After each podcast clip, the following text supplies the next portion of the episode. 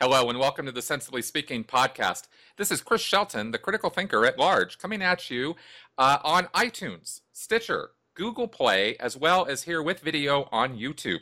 And this week, um, I have a, a special uh, kind of guest, a stand in guest, rather.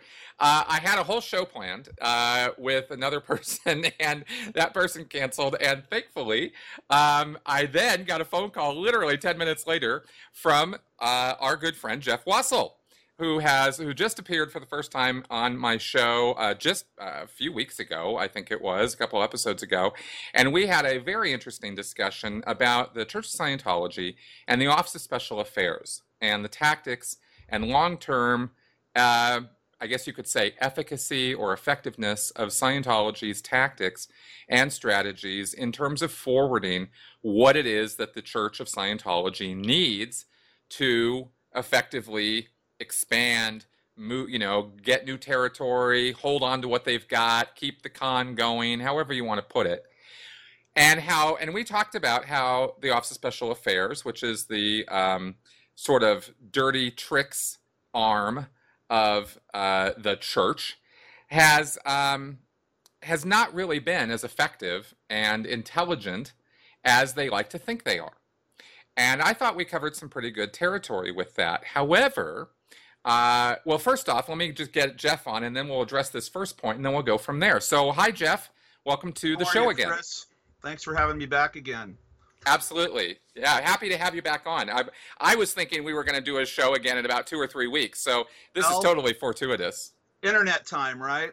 That's right. So the reason, the reason I reached out to you today was a couple things. Um, Tony put a blog post out the other day about um, kind of a follow-on theme that he puts out occasionally on uh, Scientology PIs and their tactics and how they follow people. And um, actually, this one was uh, a gal that had actually been working for the church that came out and kind of did a, an apologetic, uh, you know, kind of an apologia, uh, apologia, a me culpa, what have you, about her behavior. And um, I was actually, um, you know, was interested, but again, it's a running theme, and I uh, put a post out there that uh, caused some people some heartburn. I think, in the sense that I believe there's a perception that I may be underplaying OSA's efficacy, and I am not.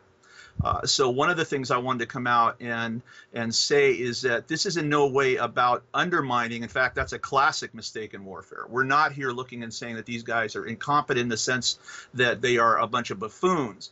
What I'm saying is is that they operate exclusively very well at one level that does not translate well to a, a, higher level of abstraction in this sense tactical versus strategy and the overall propagation of the church and that led into a discussion about well what is the actual end game here about what the church is trying to do?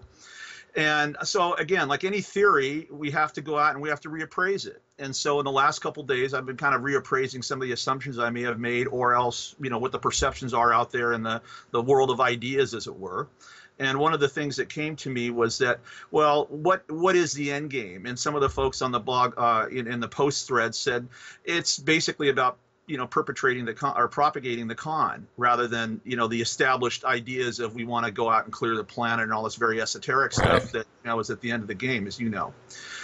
So to that, um, I still maintain my arguments valid in that even though that we may be looking at the end stage or whatever, and that it's all about money and keeping David Miscavige out of jail, I would say that they're still failing. In that, you know, revenues are still flatlining. You know, they're having. In fact, they just released a thing the other day that looks like they're looking at tithing for, you know, hundred dollars here and hundred dollars there. Jeff Augustine's done a very good post on it.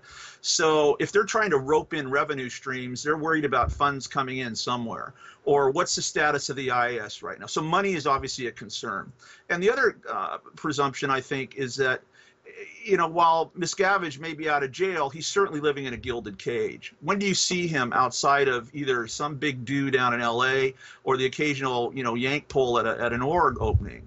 Well, So- ex- that's that is a very good point, and one that that a lot of people don't necessarily think about too much. It took me a long time to realize that that people like Miscavige. I'll just put it that way. I won't bring politics into it. Sure. Uh, there are other people I could name right now, but you know, people who uh, live a life of tyranny and authoritarianism are not happy people. you know, these are these are not people who go frolic around in the fields and and and enjoy their life because they live a life of by necessity of how they've chosen to treat other people. They end Well, up being of it- paranoid. Yeah, well, You I was going to say, is it paranoia? But this is supposedly the head. You know, COB is the head of a you know 1.75 billion dollar enterprise. You know, if we look at it as a business, this is the equivalent of Jack Welch. You know, never leaving the headquarters of GM to go out and you know go to a car plant in Flint, Michigan, or something like that, right? Exactly. Except Not maybe- without everything very structured Absolutely. and very set up. And I'll tell you right now that one of the most closely guarded secrets within the world of Scientology is where David Miscavige is going to be. His Absolutely. schedule, his itinerary is like we could never, as lowly little peon Sea Org members, uh, and I was mid level management, right? And even at that level, you could not, you know, publicly talk about where he was going to be when he was going to come and speak at a live event or Right. do an org opening or something like that. It was always waiting until the last second to announce he was going to be there and his movements and whatnot very closely guarded. I just thought we should talk about or comment on that because it's not been commented on too much, at least not on my channel. well, channel. and further to your point, look at this is the way dictators behave. Saddam Hussein or Slobodan Milosevic, uh, Mis- I can never pronounce the guy's. Mislovic, Uh, yeah. Milosevic over there in, in, in, in Bosnia Herzegovina days. These guys, you never know because there's assassination fears. There's just the threat of ran. I mean, they're they have created their own. It's almost their hostage to fortune. You know, they've they've created this myth around them, but yet in that myth, there's also a lot of people that have been maligned. And so I think, and this kind of leads into where we are with what I wanted to talk about today is the efficacy of OSA on the tactical and you know the the very hands-on level. Let's call it you know the immediate, the, the, the short-term battle, if you will. The near-term battle is what they call it.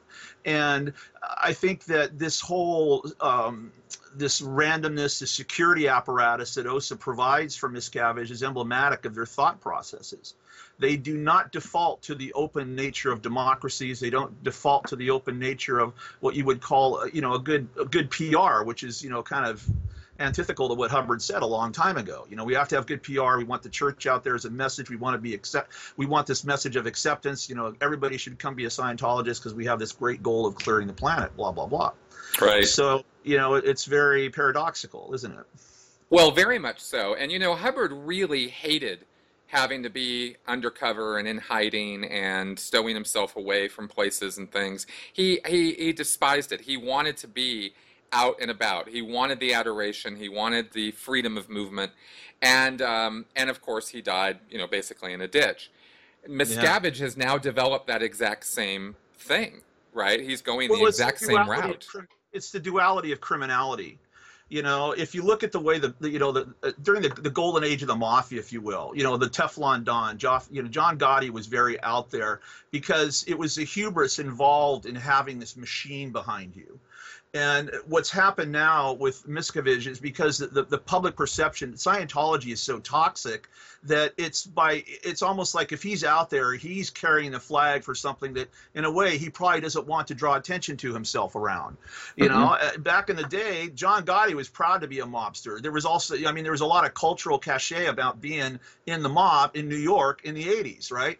And that's not the case with Scientology. Scientology is is just not there on the culture. I mean, it's it's a, an object of scorn rather than something that people want to emulate or be a part of, or you know have some kind of uh, you know tertiary uh, association with, like we you know do with anything else that we find appropriate in society. That's right. Oh, And- Miscavige would be in would would. It's not a it's not a completely unfounded fear that he might have you know concerns about his physical Oh, safety.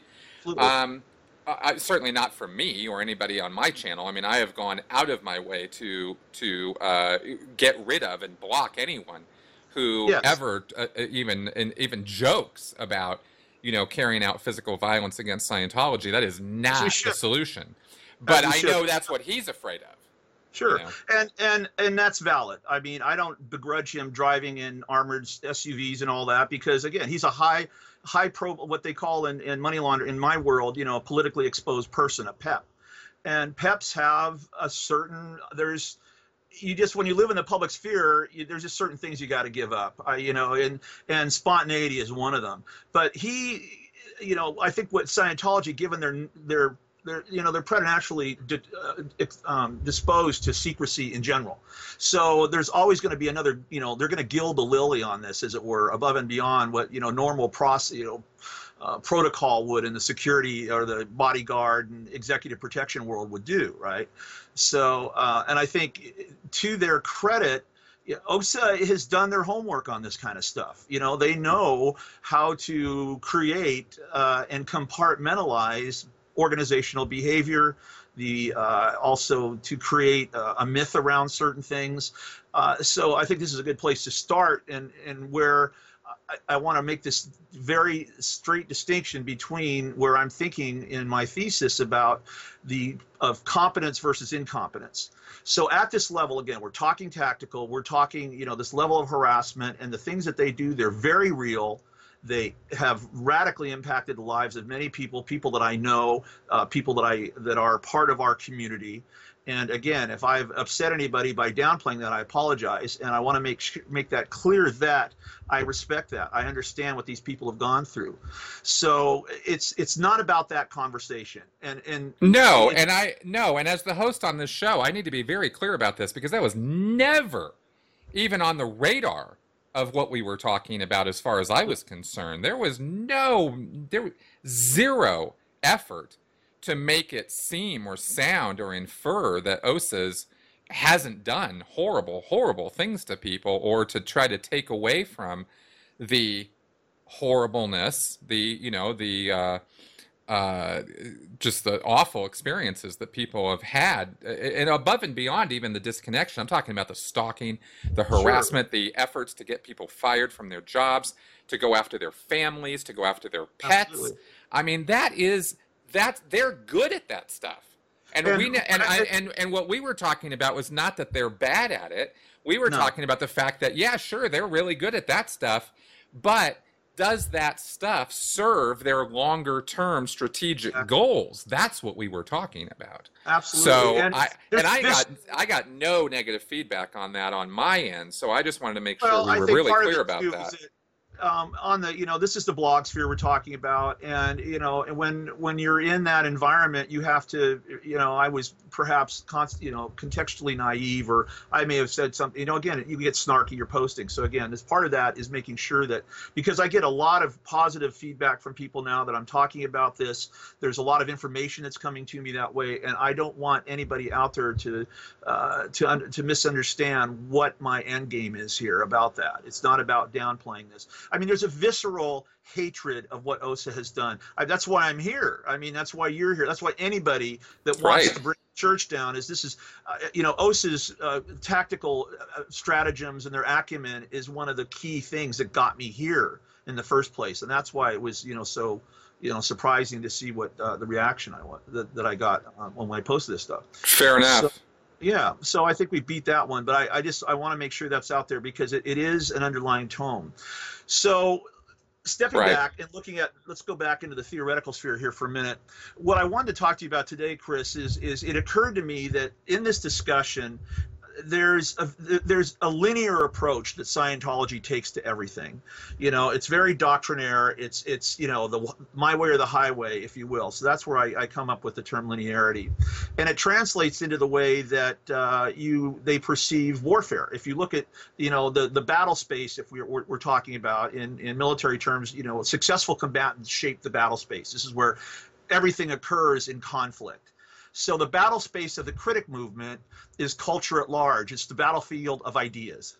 And if we look at these ideas, uh, we're trying to get the, the greatest traction for what we feel is the moral imperative. And Scientology is trying to get their idea out there that, you know, the, the moral imperative is clearing the planet because this is what we believe. What I mean, it's just like in fundamentalist Christianity, it's, you know, you want to save souls or what have you. It's every it's it's part and parcel to belief systems. So my argument isn't there. They can believe all they want. But the way that they're going about that is what brought us here today. And I want to talk about ways that we as critics can counter that with an effective strategy. Because I've talked about the, the lack of strategy at Scientology's level as far as the long term game, but I really haven't touched on what I feel the appropriate use of strategy is for we as critics. And, and this is an important point because we tend to uh, be individuals who yep. are, you know, recovering from Scientology, varying degrees of experience, varying degrees of success at being able to put two words together and communicate to other people. And um, and of course, as I've talked about on this podcast with other guests in the past, the infighting that can happen, the you know the personality conflicts that can occur can make things difficult because yeah, we're not a we're not a formal group of people who are you know all together in some organiz- organizing board or you know we're not getting paid for this you know it's not like we have a salary or something you know sure. so so it's really very kind of chaotic sometimes as to as to all the vectors that get well, yeah, taken. And, you know? You know as, as we've talked about there's camps right? There's a and, and jeff augustine has helped me you know kind of lay the, the, the land out about you know the there's tribal knowledge of certain elements. I mean this is things that we've discussed about. And, yep. and as, as a never end i'm you know rapidly having to jumpstart my understanding of a lot of this tribal knowledge because it helps play to all the different camps you know the indies the never i mean there's all these and each one has an agenda. They have a particular way that they want to go about doing whatever they want getting their message out or taking the church down or what have you right that's right. So, you know, and but I would I would say that uh, this is probably the most organized that the movement has been since the days of Anonymous, and I wanted to go back to that because it, it it's uh, what the success that Anonymous enjoyed against the church plays to what I'm talking about, and that's the idea of asymmetrical warfare.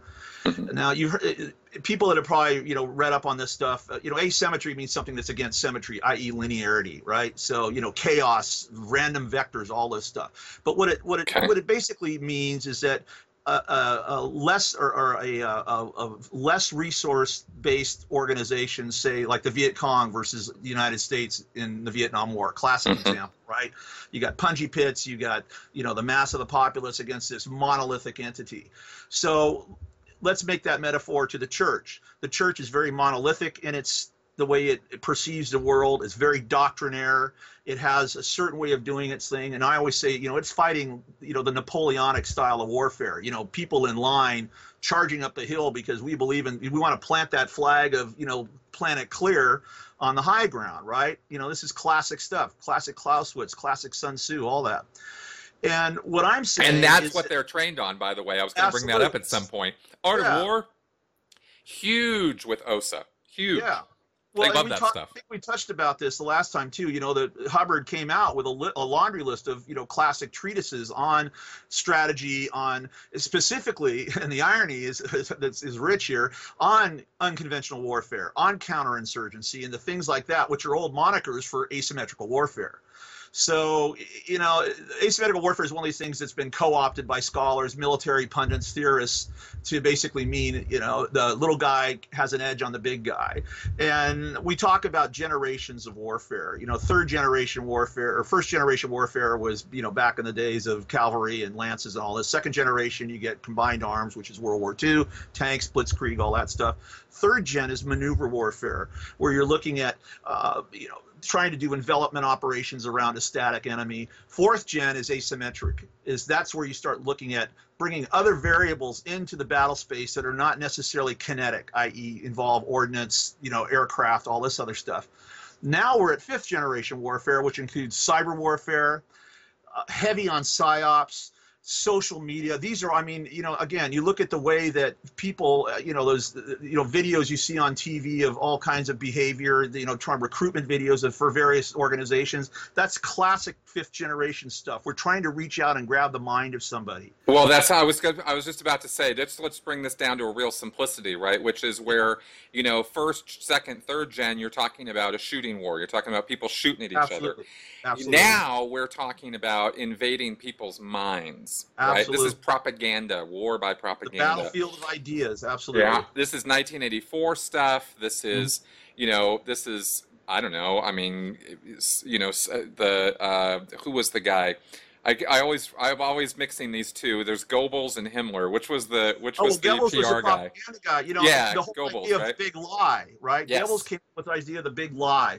And so, you know, Scientology has the big lie, but then people could say, well, the government, you know, the United States has the big lie about democracy for everybody, you know, but you got to pay to play, right? So Yep. we all have this way that we spin the you know what's what's the rap what's today's you know moniker meme what have you right Right. and that's all about and and this is the, this is the thing too i want the audience to remember. You know military history is one of those things that's empirically cyclical. You know it's Santayana says we're always you know those that ignore the the the lessons of the past are condemned to repeat them in the future right? And that's so so much the truth here. So a lot of what i'm talking about today has probably happened in the past. It's just in different mediums different idioms different personalities right? That's right. and, and and this plays to one of the problems that Scientology has as a monolithic entity is it's playing to a 60-year-old playbook in its rigidity. It doesn't have the ability, and we discussed this previously, to adapt as quickly as it should against a very evolving foe. And that foe is, you know, crowdsourced, anonymous. Where you know, where do you look? Where are you coming at? And the other thing is that Scientology doesn't scale well. You know, you look at I think we talked about the numbers one time. Say there's 3,600 Sea Org out there, or something like that, and maybe 10% of that is OSA, right? So you got. and I'm actually I, I I saw your note on that, and I'm actually just going to comment right now. It's definitely less than ten percent. okay, so even so that I would bring it down to I would bring it down to uh, five. Wow. Okay. Yeah. So here we're talking, you know, 70, 80 people that are tasked to go Yeah. out and you know do dirty tricks and black bags against the world at large. Yep. So and, and how- of course, that's why they're outsourcing a lot of stuff too. There's the plausible deniability we talked about, and the, and the air cover you get from that. But there's also just the straight up manpower necessary to get things done, right? So even if you exponentialize that to you know maybe 170 or you know 1070, there's still how are those many people going to counter all the asymmetry in the battle space we're talking about, the internet, social media, personal narrative. Chris and Jeff talking on on the the web here today, right? Uh, the virility of this, how this stuff spreads. There's just no way it can be countered by the traditional linearity of, of, a, of a group of people that, you know, is certainly doctrinaire individuals that they can be as zealous as they want. But I mean, here we are in 2018, and Scientology still doesn't get the internet. I mean, it's just a platform for smear videos, you know, stuff for stand, a bunch of vacuous nonsense about bigotry, and they don't even use the word bigotry appropriately. So, I mean, it's just it, not only can they not get the narrative, they can't even get the medium proper to take the narrative to the next level. So right. they're failing miserably at fifth gen warfare, and they have no counter to fourth gen asymmetry, uh, asymmetrical warfare. So I think this is what I want to bring home: is that this is the distinction I was talking about in my thesis about intelligence competence. Is this ability to adapt the battle space to fit your end game, and they just aren't hacking it. Right, and I and I wanted this. To, I want to move this straight away into um, answering the question that I am asked all the time. Right, what can I do about it? What should I do? Right, people ask me this. You you have stepped up in a big way. Right, you're bringing your professional skill and experience and knowledge to this. You're analyzing the situation. You're working with others. This is the kind of thing that we need and I have and I've I've talked with some other never ends, you know, people who were never involved, who get involved, um, whether through you know putting out uh, their own content or contributing to what we do or you know however they're doing it, right? And sometimes they get spat on. Sometimes they get you know stuff from the community, not not from Sure. Scientology right Well, and I- and that can be discouraging sometimes right so yeah recognizing the camps is is something but what you know where does this go you know this kind of i agree that this is the kind of battle we are fighting so how can people step up and be part of this what do you think So let's step so to that. If we consider ourselves warriors in, in this battle of ideas, a warrior prepares himself, has an idea where he's going to be at any particular time, has a high degree of situational awareness. Situa- situational awareness includes, you know, physical stamina, mental acuity, uh, support, you know, I talked to my family before I decided to do this. Even though I've been researching Scientology, even before I, you know, got my PhD, I was looking at this. I was reading Tony Ortega back in his uh, uh, village. Uh, oh, back in the vo- Village Voice times. Village Voice days, yeah. So, you know, I've I've looked at this thread for a long time, and it's you know, I I made a conscious decision to do this, and this is what I would encourage people. This is not something you do on a whim very much because of the way the church can come after you. Number one, these guys are bastards when it comes to trying to go out there and I mean, this is what we're talking about: the efficacy of OSA, right? At that level, you know, mucking with your credit reports, all this, you know, everything out of the, you know, the anarchist cookbook, PI playbook 101, right? So, you know, you have to be prepared in a way and make sure that you've got your your defenses in line. And there's plenty of resources on the web that will tell you how to what I would call harden your personal security. All right, so get ready for that. The next thing is is you know mental acuity. Uh, warfare is 80% mental, 20% preparedness. Anybody in special ops, anybody that goes out and does a real high speed door kicking stuff is going to say it's all about what's up here. And that's what I would encourage people to do. Read, read, read. Understand the motivations. You know, know your enemy, right? I mean, that's the first lesson in understanding and winning and, and you know, dominating on the battlefield is knowing, you know, having some element of, of being able to predict what's going to happen because you know the playbook of your opponent. And it's all out there, right? You know, you've been very good, and Jeff and other people are kind of ramping me up on this stuff. And it's it, it it's it can be dry, it can be you know a lot a slog. But I'll tell you, at the end of the day, it starts making sense, especially when you look at all the different blog sphere out there, all the different people and permutations that are talking about this thing. And that's the other thing I would encourage people to don't just go to one or two sites. Go out. I mean, there's a vast amount of information on the internet about Scientology, pro, con, uh, objective academic stuff. There's a whole bunch of stuff. I looked at a lot of stuff around new religious movements in general, just to understand cults, to look about what people think about religion in the you know in the millennium. So uh, and these you know as being raised as a Roman Catholic, having you know Jesuitical you know critical thinking pounded into me it was a completely different thing to go out there and look at new age religion new age phenomena things that you know we as critical thinkers try and understand in the in the greater sphere the greater context of the question so don't just take Scientology as this thing. Yeah, it, it may behave monolithically, but it's it's a constitutional it's it's comprised of many many different things. And so that would be the other thing is inform yourself. And then do what we're doing.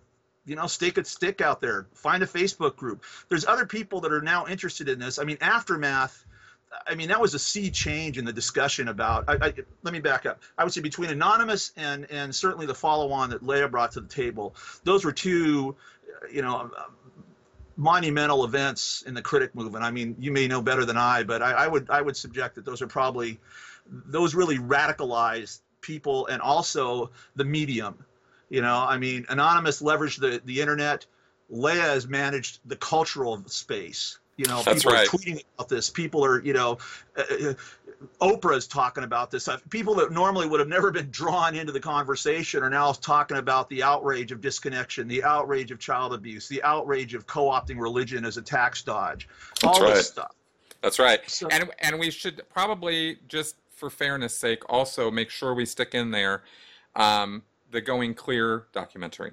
Oh yeah, absolutely. Alex yeah, Gibney. I mean, I just I, I can't not comment on that in terms of the three because as far as I'm concerned, those were the three nuclear bombs. You know that Yeah, just that's a good way to put it. just annihilated Scientology's uh, PR presence. Any question about what Scientology is or or is about has has been completely answered by those three things. Those three events have have completely put that out there.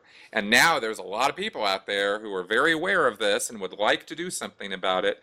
And you know, and I, and it's always been a little bit of a struggle for me to answer that question because I I do what I do, you know, but I can't expect everybody else to do what I do, nor No, would I well, want so them have- to, you know. you have this So vast you have this vast institutional understanding, which is a critical skill here, and that you you certainly helped me conceptualize this a lot more.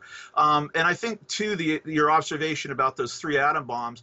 The other thing too is let's look at basic E equals MC squared. That's you know Bare-Faced Messiah. That's Jon Atack's you know sell him a piece of blue sky. That's this. There's all this. There's a whole just a, a wealth of great I was there stories that are out there from people that Yep. were in the CMO, people that were you know at Hubbard's right hand side. Then there's other books from you know like John Sweeney that are people that have been you know in the midst you know right in the combat of of having somebody like Tommy Davis yelling. I mean fair gamed real time right so this is stuff that you don't get and then there's tony ortega's wonderful story about uh, paulette cooper Uh, you, know, you want to see a textbook case of, of harassment at the at the you know the micro level you know hardcore tactical guardian's office in your face fuck you stuff that's the book. So i mean this is it, and it really lets you know what these guys are capable of. But then you step back well where is this you know you read about the guardian's office going in and operation snow white and all that but then here's a black bag burglary where'd it go above that? And that's where there's the big gap because nothing's ever gone that level. Nothing's ever, ever they've never really done anything on such a strategic level to the point where it's again it's taken this church somewhere other than being an object of ridicule an object of scorn and now hopefully potential criminal prosecution if we do our job right. Well, there we go. And I think uh, I think you'll find a lot of willing people out there who uh, who want to, you know, contribute in some way to making that happen. Like you said, if we do our job right, I would. I'd be. I'd. I'd definitely be. Uh, you know, in the first row of, of that courtroom. If uh, you know, if I saw if I saw David Miscavige getting on the stand, that would be that would be amazing. I have to be honest. I I you know I've been doing this for a few years and and I've paid a lot of attention to the history of of our counter Scientology movement, you could say, and um, you know, and I don't I don't know you know if there, if we're ever going to accomplish uh, a, a game over for Scientology, but it would, but it, but it certainly is uh, very cathartic to to Well, fight back against it in any way. You know, look at the history of communism. Nobody thought that we would ever win the Cold War, and all of a sudden, that's a good point. you know, everybody, 1989, what the wall's gone. What? So there will be some event. I don't know what the event horizon is for it. You know, i.e., the, the length of how long it's going to take to do that. But uh, one thing that I would encourage people is that uh, if there's anything that's that's good that's come out of the, the last election is the involvement of everyday people in politics, and people are more aware of who their yes. representatives are. You know, there's a there's a huge. You know, I'm not, not too comfortable with the polarity in the country. I want us to come back to the middle, but I think we would agree that the middle of on this is Scientology. I, I don't think anybody can find anything positive to say about this phenomenon. So write your congressman, write. You know, the IRS. They you can file reports real time on the IRS website about hinky money stuff. I mean, there's tools that you can use today, not even as a, a formal activist, to raise awareness among public officials about the church. Uh, you know, people are going to the police more often. You know, Scientology has lost that veneer of, uh, of invincibility, and I think we need to make sure that we capitalize on that. You know, that it's you. You're gonna, you know, filing a police report is not to have some guy in a you know black suit and sunglasses out in your front lawn. It's not to happen that quickly. They don't have the bandwidth to go after everybody that wants to kick them in the rear end. That's so right. again, go back to this question of scale. If everybody in the state of California filed a report, you know, about child abuse, labor abuse, all this stuff, even if they can't get tangential confirmation, at least the authorities are getting an idea of the scale of the problem. Exactly. Or we need to quantify this more efficiently. And i think that's again my goal you know from my background and my colleague jp and others we're trying to put you know numbers around this. We're trying to quantify this phenomenon so then it becomes something that can be prosecutable either via rico via individual court actions in localities. I mean look at the success they've had prosecuting Narconon nothing says that that can't that can't happen here around orgs or other places where there's hinky behavior going on so, and this is all about asymmetry. We're going after all these multiple points instead of this big linear, let's march across the battle and lay waste to everything. Nah. Kick it, you know, kick him in the rear, drop from, you know, death from above, whatever, right? That's you know, right. Death by a thousand cuts. I think we've called it. absolutely. Very, yes, absolutely. It's very, Yeah. very, very uh, Chinese in thinking. And, and there's a certain zen to it, if, you know, if we think about it, right? There, we'll, we'll reach a continent where everybody will probably be on the same page. And I mean, you just can't fight that kind of, con, you know, that continuity, if you will. Exactly. I um, uh, I think it's funny in a way. I don't know, maybe ironic. I'm not, you know, I'm I hesitant to use that word because it gets misused and overused so much. but Okay. um, you know, Scientology, when Hubbard started the Snow White program and started the Guardian's office and started the balls in motion for all that to happen, was considered themselves, and I think to this day still think of themselves as the asymmetrical warriors. You know, uh-huh. they they thought they were they never thought of themselves as a vast, moneyed, you know, heavily financed and and uh, and strengthened monolithic organization. And yet, I, I I agree that it has become that. yes. You know, Well, that's true. I think there was a certain insurgent mentality in the old days. yeah, and, very and much so. way, You know, Hubbard and- encouraged it. Hubbard Hubbard actively described Scientology in those terms. Absolutely. Well, and but this is the problem with sclerotic things. Over time, they atrophy. There's atrophy that becomes uh, the, in the organization. You know, they don't think the same way, or they always follow the default where they're comfortable. And if you look at the behavior in surveying Paulette Cooper or the behavior in infiltrating the government during Snow White, again, very linear, very concentrated. Now, Clausewitz says, you know, concentration of force, concentration of mass can help you break through an enemy's weaker areas, but you have to Mm. exploit that. Okay. You, you know it's it's worthless if the cavalry gets in the rear area and doesn't do anything and you know tear up somebody's supply lines or what have you and just sits there and says okay we got here. It's like capture the flag right? Yeah. you don't get the flag and you go back and say hey look we got all these documents but oh by the way we forgot to you know take a fingerprint whatever you know like i always call it you know poor tradecraft so it's it becomes uh, you know a foot bullet if you will and that's again where this where they where hubbard failed was to inculcate this idea of finality. What's the end game? What's the next step? You know methodology process. You know it's one thing to process somebody up the bridge. It's another when you're pulling a caper and okay well we've destroyed this person's reputation but you know did we take into the blowback into account? Did we take into any legal ramifications? All this other stuff? No because we're scientologists. Ain't gonna happen. We know better worst mistake you can make in warfare is that you can't you know as i've always said the the minute you meet the enemy he always has a say in your plan hubbard never got that No, he didn't, and he was very uh, personally uh, vindictive. yes And I'll, and so many of the problems that the, that Scientology has encountered over the years have directly come from that vindictive attitude that is Yep. Written into the, the the policies and the guidelines and the DNA of the organization because it was a personality trait of L. Ron Hubbard.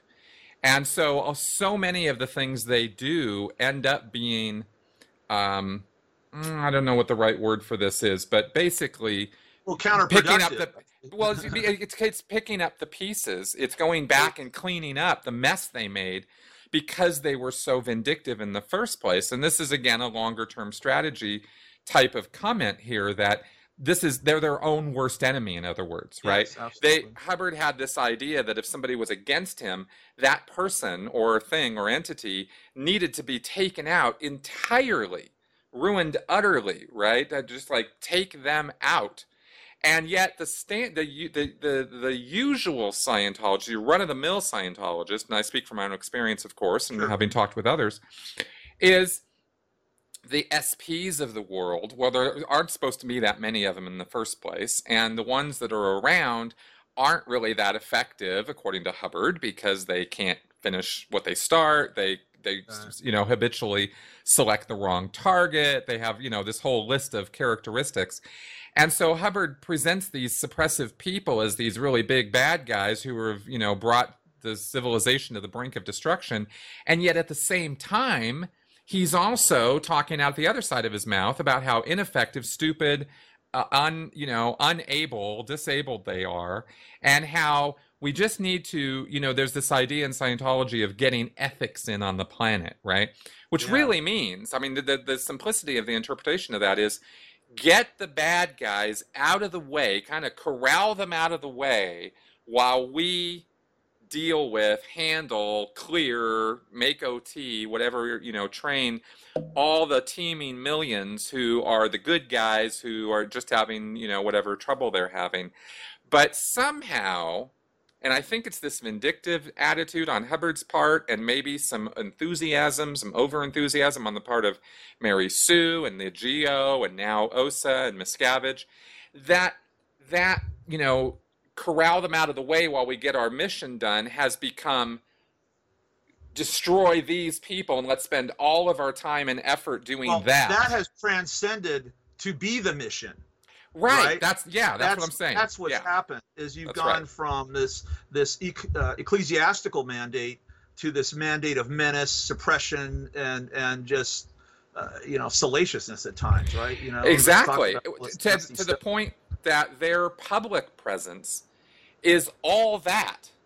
And then the feeble attempts they make at Super Bowl commercials or putting out a new video or something about spiritual technology seems like an afterthought to what they're obviously spending all their money and resources doing, which is trying to destroy people. Right? Well, yeah. And I think, you know, to your point about blowback and picking up the pieces, I hate to, you know, talk about, uh, you know, the, the, default of Nazism, all that, but if you look at retali- you know, retaliation as a mechanism of control, you know, so uh, Reinhard Heydrich, the head of the SA, which would be, you know, the, the, the which was the, the, the intelligence organization within the Schutzstaffel, the SS, like would be the, the you know, the, the OSA's black bag guys, gets killed by Czech partisans. So what do they do? They go out and they raze the village of Lidice. And what did that do? It exponentially increased the amount of resistance activity in that area, which killed a boatload more Germans than would have ever had if they just left the thing to be and this is always the way it happens. That is exactly the historical precedent I'm talking about. I was going to say, and exactly you know, revenge. It. Revenge is not a key component of the tactical or the strategic art. You never see anywhere in Sun Tzu talking about that. Now Machiavelli says that you know leaders should sit there and be ruthless and merciless in the way that they carry out policy to the efficacy that it's going to make sure that their nation state stays at the top of the heap but nowhere does it sit there and say build you know pyramids of skulls. As the default right. when your when your process falls apart right? Exactly. And they kind of went from hubbard who was this vindictive guy who who would have said who actually wrote policies like um, you know what is greatness right? And and communication is the universal solvent and affinity reality and communication equal understanding which is you know again a universal solvent to dissolve problems and conflict. And and even wrote another thing on the third party law how if there's some conflict brewing that won't ever stop well there's some third party keeping it going right? So he writes these things that seem to present this idea that scientology is beneficent and understanding and very compassionate and, and that's where it's coming from. But then you know but then you get this whole other pile of of you know directives and policies saying destroy them! And but here's, and it's up to the you know to the it's actually comes down to the attitude or uh, biases of the individuals at OSA and David Miscavige and anybody else who's in the decision chain on this as to which of these piles of paper, you know, they're going to align themselves with. Are we going to be well, the good guys or, you it's know? It's still really capricious. It's very random. I, there's no, there's not yes. even any you know mental acuity involved in making a decision. But you made an interesting point earlier about hubbard and this triangulation of you know two entities. That's classic fifth column. That's the definition of a fifth column. When you look at in in the in the way that people perceive uh, sub you know subversion is you he's just talking about the same thing with a different name applying it to and this is a thing i'm coming across more and more as i read up on scientology is the way that he misappropriates you know military terms or intelligence terms or other terms to define you know ecclesiastical behavior which is just so ludicrous right. as to be talk about you know oil and water. I mean yeah, these things just don't. Absolutely now, mind you, you know the Jesuits did a lot under Elizabethan uh, England when you know they were trying to keep everybody from being burned at the stake, right? You know, intelligence, right? There's religious components to this, but they're not going. I mean, they were calling what it was. Hubbard just can never. He has a real problem using appropriate def- definitions a lot of times for things or misappropriation. Maybe that's a better way to say it. You know, yeah. it's okay to say, yeah, we're gonna we're gonna create an organization. We want to spy on our opponents because we think they're going to be damaging it. You know, and but you know if you make that across the organization organization is doctrine, well, then that becomes kind of suspect. Is the entirety of Scientology all about suppression of, or you know, uh, dealing with suppressive people, or is that just a component of it? I mean, what's it going to be, Ron? I mean, it's going to be this, that, or the other thing. I mean, it's just such an a, a, amalgamation of, of of counterintuitiveness. It's unbelievable. Big time. Big time. So, yeah. and and this is the confusion that you run into trying to decipher what the hell is David Miscavige actually up to? Well, right? yeah. Because you can't, you know, it's it's really hard, even with all the inside knowledge that you know us X's have, and the objective, you know, education experience. Uh, you you know, you people like you bring to the picture. You look at this guy. Yeah. and you just go, what is this guy really trying to do with this thing? You know, he Well, says he says he's trying to do this, but you really Excuse me. Nah, no problem. He says he's trying to do, you know, A, B, and C, and yet everything in the real world points to X, Y, and Z instead. And you just go, Well, and this idea of counter and you know command intention well you know command intention implies some kind of you know consistent purpose of thought and I mean, Right. it's and, and it's- when Hubbard wrote about command intention and the flag orders, that's what he said it is. But it got, again, got really twisted into no, it's anything L. Ron Hubbard or, you know, later, anything, any whimsical idea that enters David Miscavige's head suddenly becomes command intention. You know, it- it- Hubbard actually directed uh, in a in a flag order or, or an issue or CBO called command intention. He said every single staff member was supposed to kind of figure out what command intention is themselves from their level. What is Wow. it that that we're supposed to be receiving, forwarding, carrying out? And that's not necessarily a bad exercise for individuals yeah, in an but- organization but to engage but- in. But when they are getting contrary direction, you know, here's a policy that says, uh, you know, do again. I'll just be really non-specific here. You know, here's a policy that says sell everybody a stapler, and then here comes the demand. The orders that you're receiving are no, they need to buy loaves of bread and milk, not staplers. And Yes. God damn it, how many loaves of bread have you sold this week? And if you haven't sold enough, you're going to be going and scrubbing pots. And you're Right. going, dude, I thought we were selling staplers. Like that's kind of what it says here. And then, as an individual in this mess, you're trying to reconcile sell staplers with I got orders to sell milk. And you're thinking, I was thinking, you know, when I was in, certainly, and other people I was I was working with were thinking, maybe we're somehow misreading this. Like somehow we're not getting that this this, stapler thing with the with this with this thing. They, they they must reconcile in some fashion that we don't understand. So we're just going to carry out these orders knowing that they're not really what it says to do here from the founder, but somehow it must be our bad that we can't figure that out because clearly this guy up here who's telling us to sell all the all the loaves of bread, clearly he knows what he's talking about. He worked with the guy who said to sell the staplers. So there must be some master plan I'm not part of and don't understand. And I'm commenting on this because it occurs to me I have never described this this level of, of cognitive dissonance that occurs in every single Scientologist's head. Right? Well, it's and almost like what includes I'm hearing- OSA. you're describing leadership by osmosis right there's no i mean how are you, I- know certainly if i'd gone into battle with you know trying to okay well i don't really know where the lz is i'm supposed to land at i really don't know where the enemy is relative to the lz relative to you know what a you know fighter pilots call that the fur ball right? When you're in the engagement trying to figure out who you're going to shoot at not a place to be. You want to at least have an idea of who's at your six who's in front of you and where your wingman is.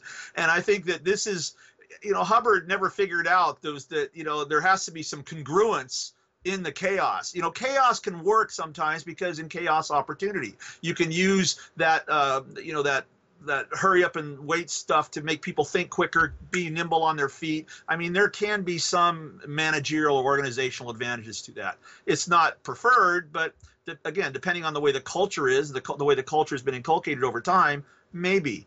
But i think it, it, it what, what's interesting too when you say that it, it, lends me to believe that asymmetry is, is just the right fit because if you're looking at this monolithic entity, but within that entity, at least on the outside, it looks monolithic, but there's this endemic chaos underneath it, it's even going to be more susceptible to having multiple vectors of attack or multiple vectors of, of, of reaction that it's going to have to deal with. So at some point, uh, yeah, you can have this long run rate of cash that will guarantee organizational uh, succession over time. But if there's no, you know, coherent, rational direction underneath there, meanwhile you're being attacked on multiple fronts, somewhere the thing's going to implode or they're going to make a mistake or some court cases there's going to be a, a, a, friction point an inflection point that's going to bring this thing down going back to our your yeah. question about you know where are we going to be um, and so this is why I think, you know, we if we look at this in terms of unconventional warfare, asymmetry, looking at things that we as the critic movement can do in toto, in mass, we have the advantage. We have the tactical momentum, or actually, I should say, the strategic momentum right now to turn this thing around. More importantly, slowly but surely, we're learning, we're, we're seizing the narrative and this is something I mentioned the last time. The mm-hmm. more that we change the conversation around Scientology, the more that we're owning the narrative, the better we're going to be able to, to triumph in the in the battle space of ideas because we're setting the stage for the way that the subject's discussed, the way that people describe Scientology. I mean, all those things and it's that's a very powerful tool. Going back to your idea about Goebbels, you know, the big lie. My gosh, you know, you had a, a, basically a fundamental republic that turned into a dictatorship literally overnight because of the of the narrative that the Nazis seized away from the Weimar Republic. So I mean, it's powerful, powerful stuff, and it doesn't that's involve right. anything that's violent. It involves you know a, a, a nimble mind. It, it, involves the violence of reactive, you know, being able to sit there and be violently opposed to something, or in and also have that that zealotry of belief that you can overcome supposed uh, you know, this a monolithic entity that's supposedly resource rich and all this other stuff. Exactly. So I, I, think this. Is, I think those are all very good points. Um, because uh, because we win when we get truth injected into this. This is another thing we haven't we haven't mentioned this once during either of these uh, podcasts that we've done so far. But we there is an advantage to having truth on your side. Absolutely. And, and Scientology has positioned itself as being the ultimate truth and having the ultimate truths within its, you know, scriptures and this kind of nonsense. Um, but they don't. And they do lie through their teeth every yeah. day and and and it's a weakness on the part of Scientology that they do that not because the truth is some tidal wave that's waiting in some cosmic karmic way to come take you down because that's not how things work.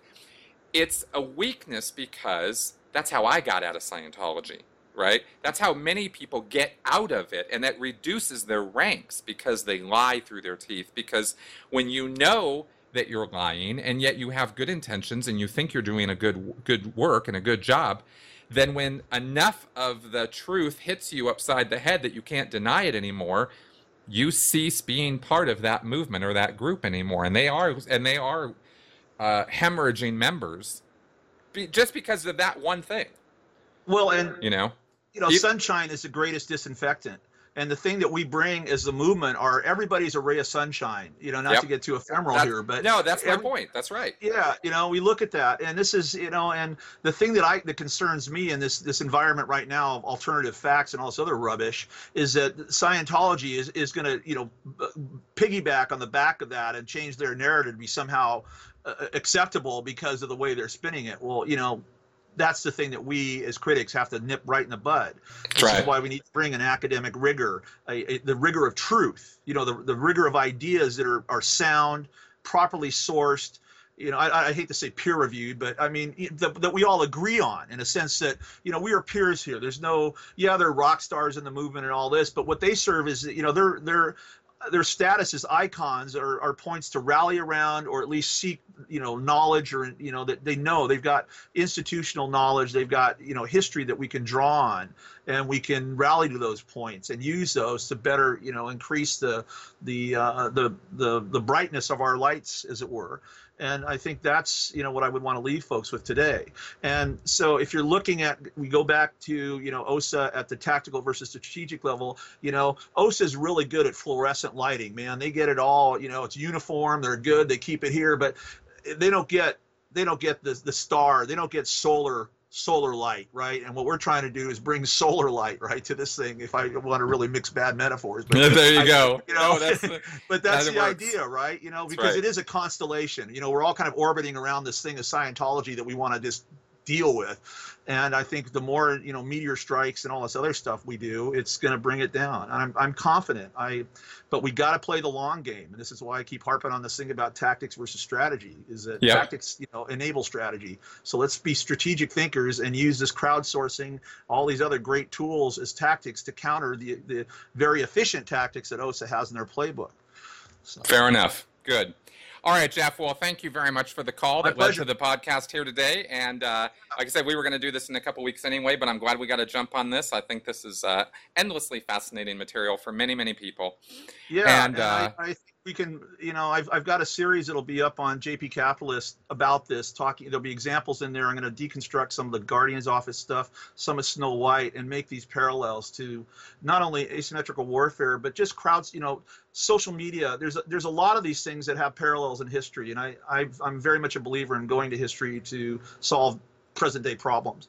And so I think hopefully that'll be that. And I'd love to, you know, have some follow ons that map back to that, Chris. Absolutely. Yeah. Absolutely. Okay, cool, Jeff. Thanks for coming on board here. Anyone, uh, any comments, uh, good, bad, sideways, up, down, whatever? Leave them in the comment section of my YouTube video or at sensiblyspeaking.com and uh, we will check those out. You, if you're on iTunes, uh, go ahead and give us a you know a little bit of a rating and that sort of thing. We always appreciate that kind of stuff. And um, we will see you guys again next week. Thanks for coming around. Bye bye. Thanks, everybody.